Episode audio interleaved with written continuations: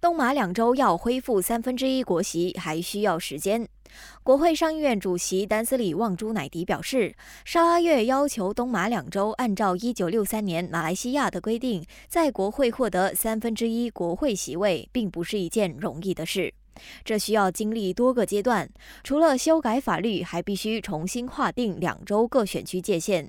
他呼吁沙拉越和沙巴人民保持耐心，因为重新划定选区边界的研究将由选委会进行，一般需要2年时间才能完成。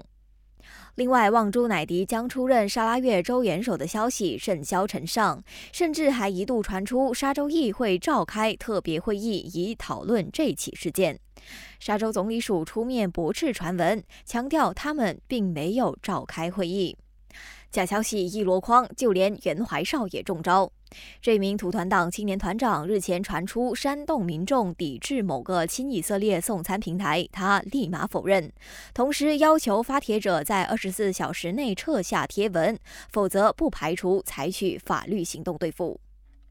澳洲遭热浪侵袭，气象局表示，澳洲大部分地区昨天都热得吓人，其中新南威尔士省悉尼的气温更一度达到40摄氏度，比1月平均最高气温高出足10度，导致山火风险进一步上升，呼吁民众多加留意。